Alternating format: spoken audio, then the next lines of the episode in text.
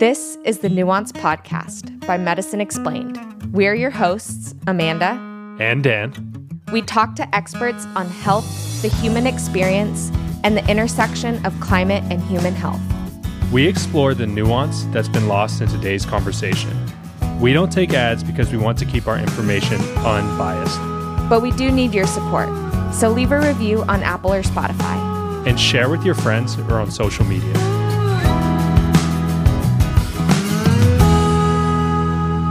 In today's conversation, we had the opportunity to speak with Dr. Yuria Celidwen, who is a native of indigenous Nahua and Maya descent, born in Chiapas, Mexico. She received a PhD and focuses on the intersection of indigenous studies, cultural psychology, and contemplative science. From her work, she is uncovering indigenous contemplative practices from the world and finding their place in contemplative studies. She works at the United Nations to support international humanitarian efforts for the implementation of the Sustainable Development Goals. Her specific concentration is the advancement of Indigenous peoples' rights and the rights of the earth. She also teaches Indigenous epistemologies and spirituality, and her work pioneered the Indigenous contemplative experience within contemplative studies. Hi, Dr. Celidwen. I'm so excited to have you on the podcast today. Um, I've heard wonderful things about you from um, our friend, Dr. Nicole Redvers, and I'm really excited to talk about all of your work and then dive into the paper that y'all both wrote, uh, featured in The Lancet, called The Determinants of Planetary Health and Indigenous Consensus Perspective. Uh, but first, I have an introduction already recorded for you, but I really would love for you to just start and um, introduce yourself to me and to our audience. Um, ako on, uh, bamayas, uh, binti awilalig, hoon, sa lidwan, hoon sa tumbalam nawat sa Maya etik, that's toy halal skinal Chiapas, Mexico. Um, hakich temuk telum kinal, yun ko sinaletik na wamaya tseltal skina Chiapas. So leni lenape skinal manahata te banti ayone. Hakits temuk stalel skulj rehal tes babich mechtatike. Um, you just heard my indigenous Maya Tzeltal language. Speaking my indigenous language is a statement toward the reclamation and preservation of biocultural diversity as we know, we are going through a massive extinction of species, like almost um, a third of species in the planet is uh, at risk of extinction, but we are also going through um, cultural extinction as we lose an indigenous language every two weeks. So uh, we know there's a link between biodiversity loss and cultural extinction, so they go hand in hand. So revitalizing uh, languages also reclaims the places of belonging uh, of these traditions and wisdoms, uh, but also in itself are determinants of planetary health that we will be speaking today. So I, uh, it's a way of supporting the recovery and protection of the richness of our Mother Earth. And um, so also starting with that, I want to honor the lands, the lands because as you know without the land there is no home and so there's no land no life so um, i want to honor the lands of of my ancestors that hold um, the bones and ashes of my ancestors of the Nahua and Maya groups of Chiapas and my own hometown of Ocosingo, where I was born and raised. Uh, and uh, as you heard, also the Lenni Lenape peoples of the island of Manhattan in New York, where is my home today and also make a note of the honoring the massive of planetary relatives that you know, we, we just mentioned that have lost their homes and their lands due to the climate catastrophe and uh, due to human impact. So, just starting with that, notes a, a note of reflection, a note of awareness, a note of um, a call to consciousness of, of what we can do with the realities, reckoning, but then the possibilities as well, the empowering of where we can we want to orient our actions. and uh, as I said, I am a native of indigenous Maya and Nahua descent. I was born into a, a family of mystics, I like to say, of, of, of healers of the soul and the body in the uh, highlands of Chiapas in Mexico for many, many generations now. And I grew with a, like a bridge between the wild, fertile wilderness of those cloud forests in Chiapas and also the magical realism of intellectual culture in Mexico. So I like to see myself a kind of like a um, mushroom spore or a dancing seed that came to these lands through the air uh, to enhance our human connection or something like that. That's kind of like my more metaphorical maybe my more spiral indigenous identity speaking. But with my other hat as well i, I am a, a scholar of uh, contemplative indigenous traditions of the world my in my research is on the intersection of indigenous studies uh, contemplative studies and cultural psychology. And i'm i've been very interested uh, probably genetics like coming from the, the family but very interested in the in the this interdisciplinary approaches to the experience of self transcendence you know, like self transcendence like the idea of uh, focusing on the needs and um, well-being of others and how this is embodied in or enhances pro-social behaviors you know, that would be like ethics and compassion kindness a sense of reverence especially and a sense of awe and sacredness and love for the larger community of beings uh, so for mother earth. And i i am uncovering these contemplative practices of the world, bringing them into the contemplative studies field, uh, which had up to these few uh, last years no indigenous representation, and so I, I been having this quest of of reclaiming that space, and uh, uh I also work tirelessly tirelessly uh, for the um, implementation of the sustainable development goals and um, uh, with a concentration of the defense of the rights of the earth and the rights of uh, indigenous peoples. Thank you so much for that introduction. So, you mentioned a couple of things that I'm going to touch on um, in our conversation. One is about ecological belonging. Yeah. So, uh, what exactly does that mean? For me, there seems to be a couple of camps when you're listening to people talk about humans and the environment. And that includes either humans shouldn't exist because the planet would be better without them, or that humans deserve to dominate over the earth because we're like quote unquote a special species like a one in a million type of type of species. So um, where and how can humans belong in our ecology and what does ecological belonging mean? Um, fascinating questions. Thank you. Thank you amanda. And well yes so much of the work that i've been doing is uh, is precisely grounded in this idea of ecological belonging of self and spirit, you know, which conveys um, a profound sense of of or awareness, no realization of self and others, you know, committed to strong interrelationships. Um, so ecological belonging is within a much larger uh, thesis that I developed a, a, few years back and that I continue to work on, uh, with this re- uh, realization of being part of a collective earth system, so a larger system, awareness of being part of ecosystems and life cycles. This is also uh, based on um, indigenous ontologies or cosmologies, and it manifests as an an identity or a based group based identity that's based on the earth it has different components, but it manifests through uh, affective, like compassionate, um, caring for the needs of others, but also cognitive, you know, like there's an acknowledgement, there's the assessment, realization, and the responsibility you know, of the volition to uh, change these actions and um, the motivation to to care and steward the the earth and the communities.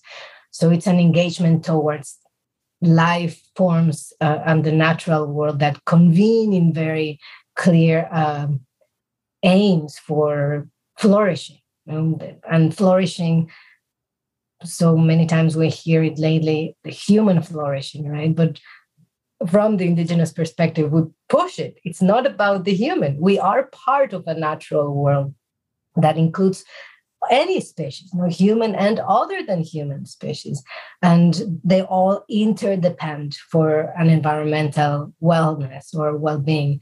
So uh, there is of course no human flourishing without mother earth flourishing. So um, from from my work on indigenous contemplative science, I've developed this this as I said, no, of the ethics of belonging, which is where ecological belonging is is nested, um, and this is a, a commitment or a responsibility of individual within a community, you know, and that is responsible with conscious and care for the larger environment. So it's always grounded within the community first before the individual, right? So it's um it's a, a, an important uh, natural tendency, let's say, you know, for cooperation that has been argued lately that it is what uh, the natural being uh, for humans are. No, it's not the conditioning for greed or self benefit is actually has been learned from cultural narratives so the two perspectives that you mentioned speak about this you know? mother earth being better without humans that's one right and then the other one that that humans deserve uh, to be the dominant species. But I, I may note that perhaps these two camps are very are coming from Western perspectives, probably because, and I say this because they are very human centered. No, probably as, as I've been saying, this uh, collective or um, cultural narratives, you know, ideologies of domination come from possibly Abrahamic traditions, no religious narratives that speak uh, about a dominant being, usually a male, uh, that then is is uh, or has been given the the authority to rule over others.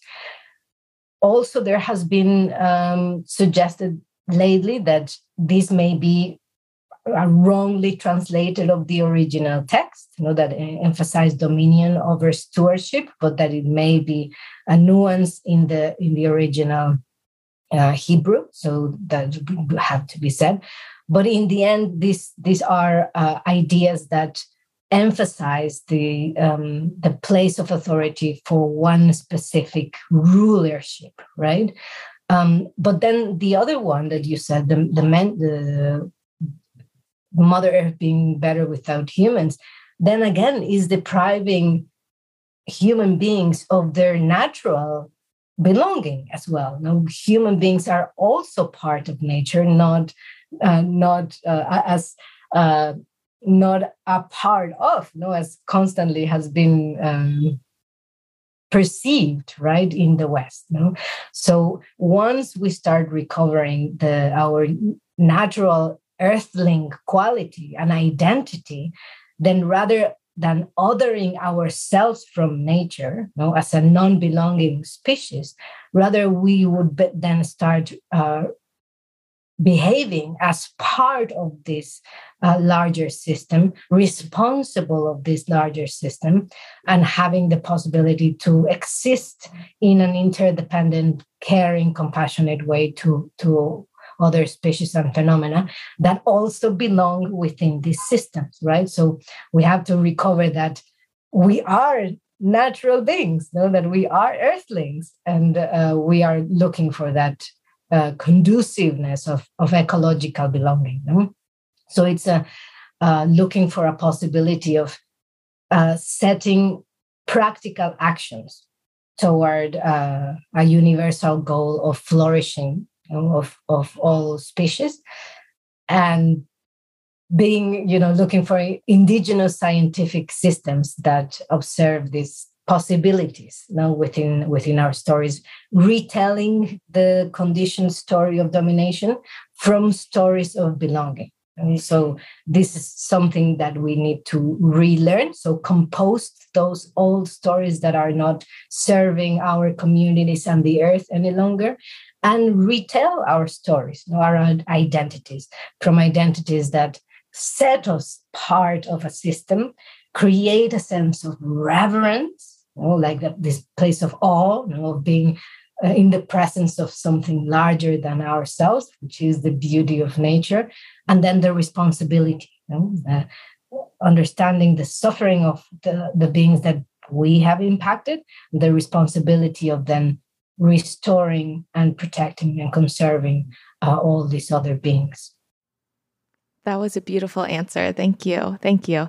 And so, if we, if I myself or my listeners have grown up in this Western society and we have a little bit more of the human centric ideology, just because that's what has been taught to us um, in our culture, it seems that it lends a little bit to what you were talking about in your introduction when you talked about self transcendence.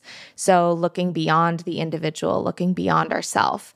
And in order to see the larger picture, the ecological belonging, seeing ourselves intertwined with not only other people and having compassion for other people, but for non human species as well. So, I know that you teach, you both practice and teach some pro social practices. And so, for these pro social practices, why are they so important for our overall health and planetary health? And what are some practices that our listeners could try out? Yes, I, I love that you centered the, the question on practice, right? Because it's it's exactly that. It's a practice that just gets better and better as we carry it out you know every day. It's not something that's stagnant. It's rather organic. It's moving changing and transforming constantly but it's impacted by our intention right? So um, contemplative studies which is a broader uh, field including uh, sciences and uh, pedagogies stories, narratives, you know, etc., philosophies, aim to create that sense of reflection. The field is specifically focusing on introducing a first person critical observation. So, like, what is my experience? What is my, uh, my uh, experience towards events that are happening or phenomena? I want to also push the indigenous perspective that also speaks about a second person experience so then again you know, not only the individual but the dialogue you know the constant interconnection between self and others you know, we are part of it we are not alone in any space. We're not atomic beings, right? We are always responding and also impacting on other beings. So uh, my push in, in the field is starting to have those kinds of uh, observation reflections of how we are creating that dialogue and how we are impacting others. So in the 21st century, there has been a lot of uh, Western scientific study on practices and emotion uh, studies that distinguish these positive aspects of um, of emotions and how to enhance them. And so there was um, there has been this category of pro-social emotions called self-transcendent that are coordinating or orienting aspects of uh, life, you know, that cultivate resilience, adaptation, and collaboration that are benefiting life but then again bringing the indigenous perspective it's not only about benefiting human life but benefiting all of our relation all of our relatives in the in the natural world. So these self-transcendent emotions looking for the the safety for the security of resources encouragement uh, encouraging the assessment of the virtues of others of the needs of others but then also the suffering of others, you know, that, that the transcendence, you know, like not, not only of self.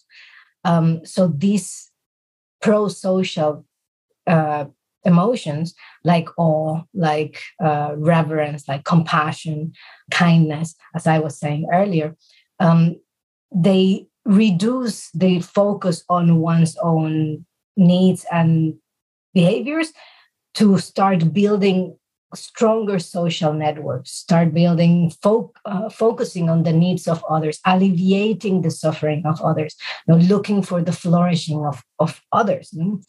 uh, and then of course numerous findings have uh, shown how these practices have um, improved the well-being certainly of of uh, humans, you know, decreasing stress levels, improving cardiovascular health, better self-esteem, etc. But then I would say, uh, and indigenous traditions would, would say, indigenous knowledge would say that this moves beyond you know, the, the self to include very holistic systems of respecting individuals within larger societal, societal uh, and ecological systems. And then we root our actions with a clear contemplative or conscious intention of what is that uh, what will be our impact but then also rooted in a sense of gratitude you know, in a sense of reverence for life itself you know, with a, a kind of like uh, firm responsibility of, of, of this sense of stewardship that I keep talking, you know, the sense of belonging, ecological belonging, enhances or helps rise the the responsibility you know, that that we are bound to this reverence and utmost respect for mother nature and all all relatives in in in our environmental relationships and caring for those relationships with that kind of tenderness and and compassion. Thank you so much. That was a really great answer and so I would love to jump into a little bit about the paper that was featured in The Lancet um, that you and your colleagues, including Dr. Nicole Redvers, co authored. So, again, this is called The Determinants of Planetary Health An Indigenous Consensus Perspective. And for our listeners, first of all, I know that before we started recording, you were um, explaining a little bit about why this paper is so important and so special.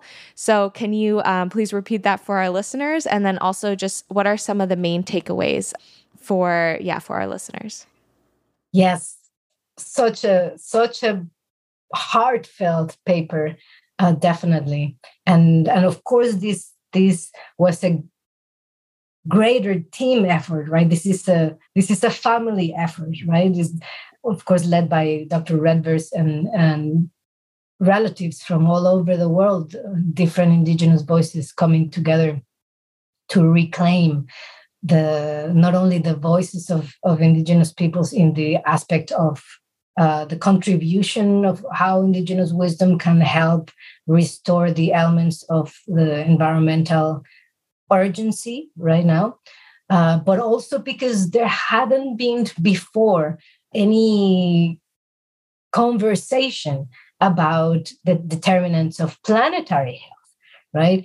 There is a lot of talk about the determinants of human health, which all of those are important. Of course, they are very important for the well being of our societies. But then again, we are missing that very core aspect that we are embedded within larger societies that are not only human right? So there has there hadn't been before this paper uh, a conversation about planetary health you know, and fortunately right now it's expanding and there's an awareness and there's much more interest on this. Um, so but i think this paper was really uh, a breakthrough in, in this uh, field. So the beauty about this paper as well is that it is it's a family effort no? It's relatives from all over the world coming together. And also that we use a methodology based on indigenous ways of knowing right? So that is another aspect that um, we are bringing together bridges of knowing, right? So it's not only one way that has the authority of understanding the world, but now we are starting to have these different conversations, these really truly diverse ways of knowing the problems that we are facing today at a planetary level. Of course, are contextual. So we need the very different voices that are being impacted by these conditions to contribute on ways to uh, to assess and then respond, adapt to these challenges. So this paper is is, is exactly that. And um, so within the long conversations that we had, the consensus process that we had, an indigenous consensus process, um, we found 10 main determinants of planetary health. And they, they are uh, under three overarching uh, or overarching determinants, you know, the, which are Mother Earth determinants, because then again, we have to start with the larger system. No, we have to start with Mother Earth. And then the interconnected uh, determinants, right? Like the interdependent determinants. And then finally, the indigenous peoples determinants of planetary health. Many of these, uh, uh well, the whole consensus project uh, process uh, were already coming from indigenous cosmovisions from different places, uh, different parts of the, the world. This was a global effort. And um, they, of course, speak of the indigenous cosmovisions or worldviews, you know, of the long-term sustainability and, and health of Mother Earth, you know, of the planet. Um, so this is closely related to what we were talking earlier about ecological belonging. So, see, it's the embodying of universal interconnectedness as a transformational, relational process of understanding our place within the larger system, within the world. And then this place can stimulate uh, an integration you know, and a sense of responsibility to the larger world.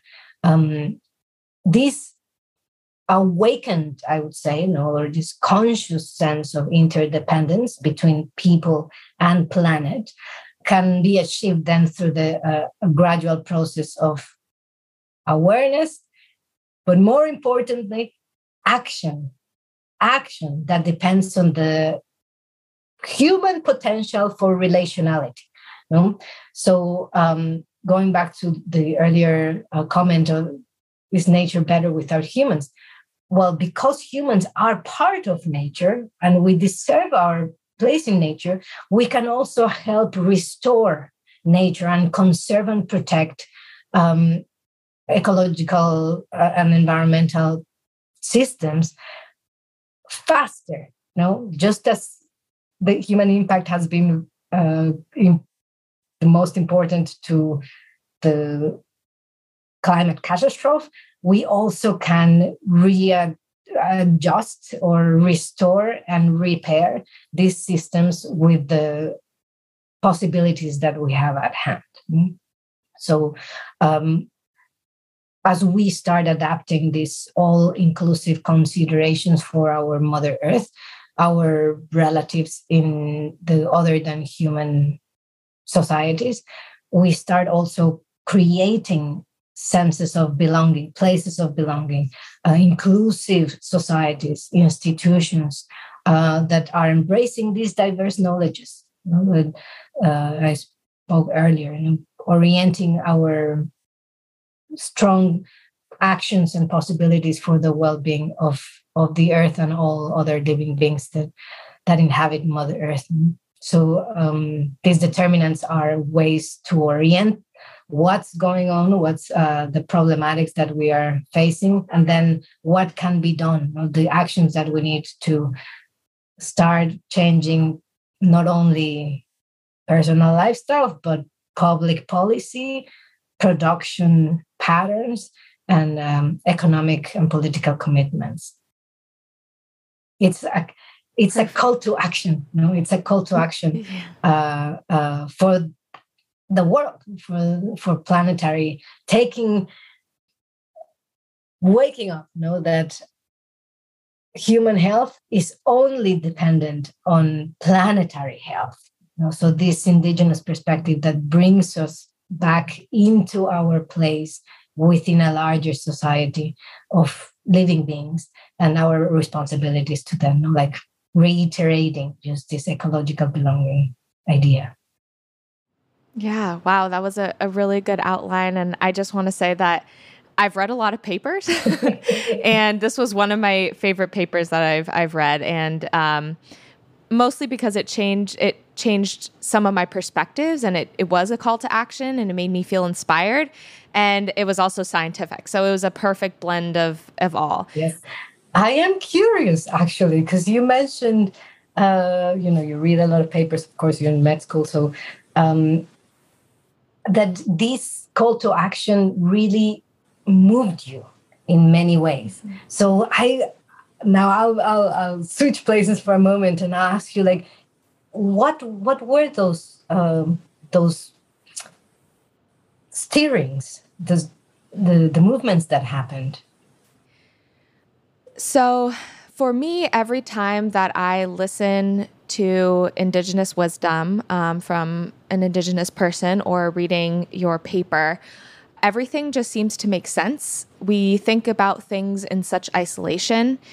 And I think the most inspiring part of like the 10 determinants of health is that it's a lot of interconnection. Everything is a system. Um, and that's something that I found in medical care as well is that when we look at things in isolation, like a heart doctor or a gut doctor or a brain doctor, it doesn't necessarily make sense because everything talks to one another. And that is on a larger scale as well. And when uh, more Western studies talk about those things, it's very much in isolation. And also, like the policies that we create are very one size fits all, which is leading to my next question, because I do think that the world is so different, humans are so different, ecology is so different everywhere. So we can't have the same solution for everything. So um, the way that you and your colleagues speak to the the climate and to healing healing the planet, they're frameworks that we can use everywhere, but it isn't a we need to like do this specific type of farming for regenerative farming in this like for all of locations. Like it's all very land based so that leads me to my next question which is we a lot of times talk about solutions for uh, the climate as a one size fits all doesn't even like even within the United States, like the whole United States is so different and so unique. Um, there's so much biodiversity, both in human culture and in ecological culture, uh, biodiversity. And so, why can the solutions not be one size fit all and has to be uh, more land based in in solving the climate problem? Um, yes, and thank you so much for responding to my curiosity. Um, see, it is a dialogue. yes, I love it. Thank you for asking. Yes. Um, but uh, because it's exactly that. No, it's a systems reality that we live. No, it's it's always things that are responding to another. We can't find just one as you say, the one quick fix or one pill to solve it all, um, or or a template for every uh, situation, right? The problem with the West has been so much this impatience, perhaps, know, the the non the inability to be able to sit still, observe, and then reflect. There's this strong drive for action, which is great in many aspects. For look, so what so much uh, has been done because of that drive, but then again, there are moments in which their needs of stillness and their needs for dynamics. You know, there's this constant dance of, of balance within the larger cycles of nature. So then, of course, we are a part of that those cycles as well. And in, within your question, why can it there be just like one size fits all? Because simply nature is not like that, right? But um, uh, so why is it that that it can't uh, one size doesn't fit all, and the the need for the quick fix doesn't work uh, with the greatest climate challenges and the, the impacts that we are uh, facing today. Within traditional cultures, there is a misunderstanding and maybe a tendency to universalize this uh, wisdom, right? But indigenous peoples are so vastly diverse. There are around 5,000 indigenous groups in the world living in 90 countries all around um, the world. So they are exposed to different conditions. You know?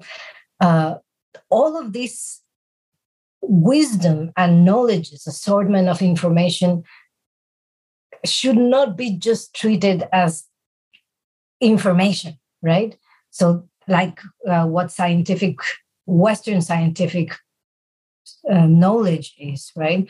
These are traditions that come for generations and generations that are responding from systems of observation of community based land based uh, ways of knowing holistic ways you know, that take in in account the dependency that we were speaking earlier you know, the interdependency between all beings uh, that are very interconnected to the landscapes, the challenges, the conditions that people are living within their own environments. As I said, imagine 5,000 different groups uh, all over the world. They will have extremely different conditions in the Arctic that they would have in the Amazon or that they would have in the desert, right? So we have to understand that these traditional knowledges are very contextual. They are based also sources of knowledge of environmental strategic management in very distinct, specific ecosystems, right? The problematics of adaptation may be similar, but we can't ever assume that because we understand one situation, then that would uh, can tra- can be translated to all other situations, right? They may the moment that we try to just bring foreign conditions into our own, they may actually be losing their own meaning and their own purpose. Within indigenous traditions, this wisdom has been developing by, as I said, no systems of observation and testing, as well hypo, hypo, hypothesizing as, as in similar with Western systems, but uh, our ways of indigenous science is based on these narratives of relationships right the understanding between the knowledge making and then the knowledge application but this happens regionally, right? This happens contextually. So the the whole understanding or epistemology based on the land are embedded within the ways indigenous traditions or groups nations steward their own landscapes right? Protect their their own sacred landscapes and uh, systems. So it's also a way of responding to the rights of governance of indigenous peoples, no, the, the indigenous natural law or, or first law that also respects and recognizes the personhood of Mother Earth, right? And so, in that sense, that um, land specific or nation specific laws are rooted in in very complex, very interconnected notions of, of responsibility as uh, stewardship as um, going back to the ecological belonging aspect the relationality and reciprocity uh, within within a larger system of beings you know, that is not only the human values but the value of the whole uh, living earth system.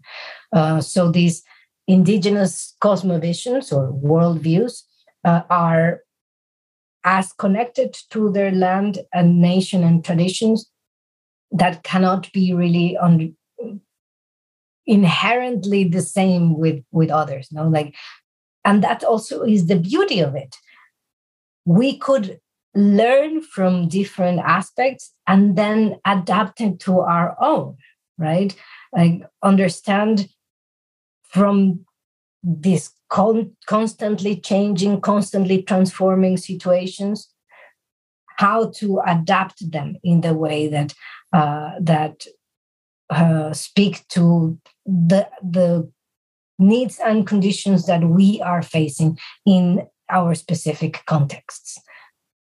Yeah. Absolutely. No, that's that's very very well explained. Thank you. And something that really stands out to me is that we have to be in conversation with these indigenous people across the world because they already have that land-based knowledge. But the problem a lot of the times is there's been a lot of extraction from Indigenous folks. so, how do we learn from Indigenous wisdom and use their knowledge without co opting it or being extractive? Uh, thank you for bringing this up because this is a yeah. very, very important and very sensitive topic as well no, for, for Indigenous uh, tangible and intangible property you know like um, cultural intellectual property you know? so uh, we need to understand this serious concerns of of appropriation extraction capitalization corporatization commodification of indigenous wisdom that happens over and over and that continues to happen and um, right now just this as a, as a note uh, we're also working on this uh, project to defend the um, indigenous medicine systems towards the capitalization of the um, psychedelic movement that is really problematic at this moment. But this is another project that I'll be happy to talk about in another moment. But this is something that we are constantly facing. That's what I mean. So, understanding the difference between appropriation and then effective allyship right? So seeing these two different uh, ways. Appropriation, yes, is taking without permission know, of others, and then not only taking but then transforming it you know, uh, uh, to your own benefits. And most times, as it happens constantly in the West, they have an uh, economic benefit, right? So being very mindful of these issues implies tremendous courageous uh, it's a courageous journey of reflection. You know? Then again, bringing back the contemplative practices, you know, reflecting, observing, and understanding what the impact is, and and a lot of conversation, right? Conversation that has to be participatory. It's a it's a dialogue with the peoples that are being affected, right? So it's not not only uh, Westerns minding that they have the whole understanding, but rather conversing. What would be the most respectful way to engage with these different traditions? No? How would be the best way to maybe learn from tradition or replicating uh, in a way that is respectful and that is inclusive?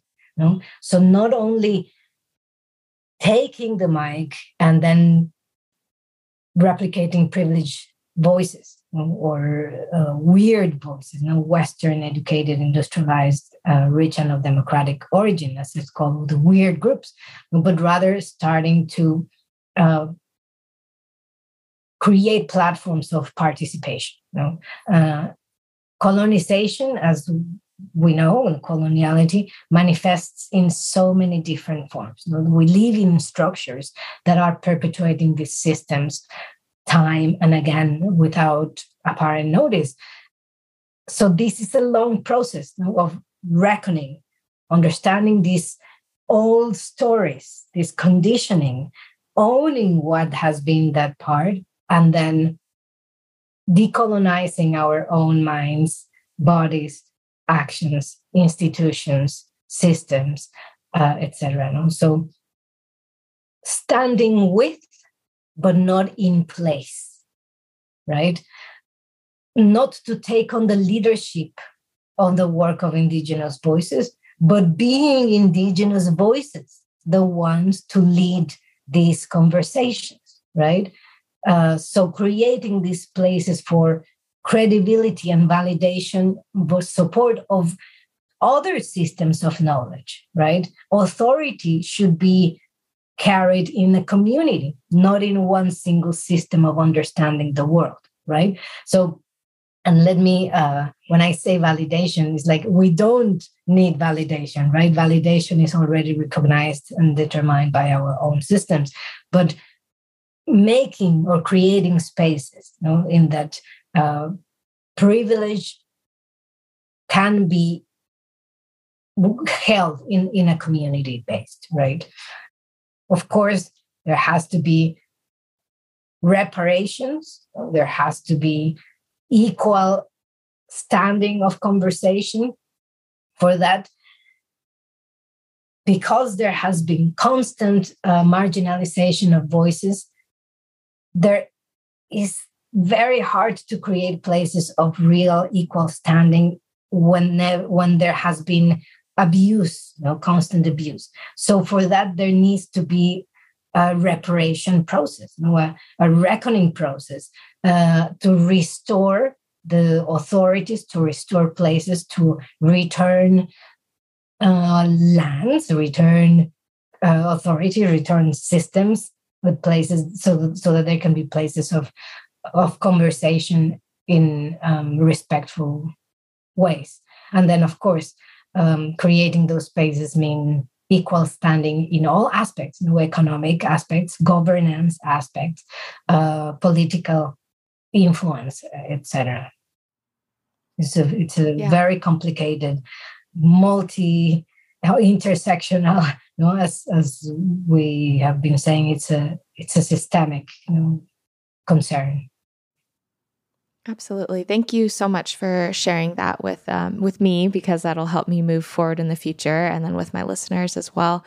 Um, I mean, that's part of the reason why I invite folks like you, like Dr. Celidwen, to be on this podcast because I can read your paper and I can like regurgitate what I learned from your paper onto my podcast and to to our listeners. But instead, I want to amplify indigenous voices because I mean you're the ones who are doing the work. You're the ones with the knowledge. So I really appreciate what you you were saying, and uh, thank you so much for sharing that with us.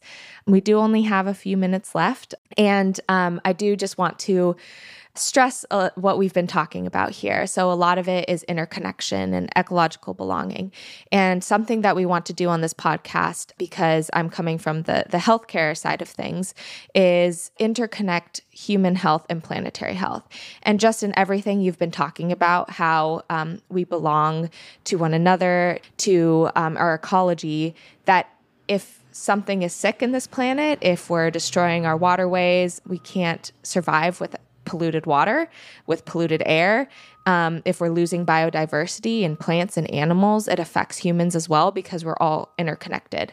So, a planetary health is is a human health issue. Like you were saying, it's not human centric. Is there anything else that you want to leave our listeners with before I ask you um, our final question? Um, well, to reinstate as well, dear Amanda, that it is a dialogue, right? It's a conversation that we, we would be needing to have.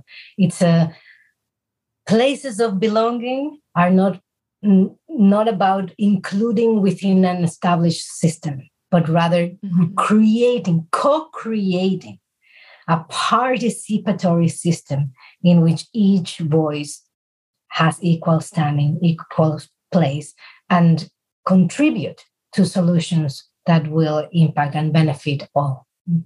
Um, I would like to maybe just leave uh, uh, you with a very tiny poem of uh, indigenous Nahuatl wisdom that that speaks about about this. And in the in the original Nahuatl language it's it says like this.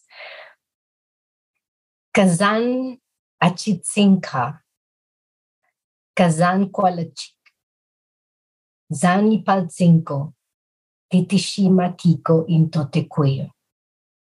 Canel umpatosen chan, umpatosen popoliuia, umpatlatlapatlaoa, ka oichen onkis. We are only merely here a tiny bit. Merely in this place, we come to know ourselves in our divinity. Truth is, our shared home is there, where we are to be composted, where the earth is widened, where we become one. Hokolawal Tlazokamati, gracias. And thank you so much for having me and for creating these places of commun- uh, conversation. Thank you for all the work that you're doing. Uh, I hope that we stay in conversation and stay in touch. I'm really inspired by both you and the paper and the wisdom that you have to share. So thank you so much for for everything and for joining us on our podcast today. Yes, may may these be seeds that we are sowing in the hearts of the world. But it's our garden. It's our collective garden. So we have to tend it together. Absolutely. Have a great day. Thank you so much. You too. Much love.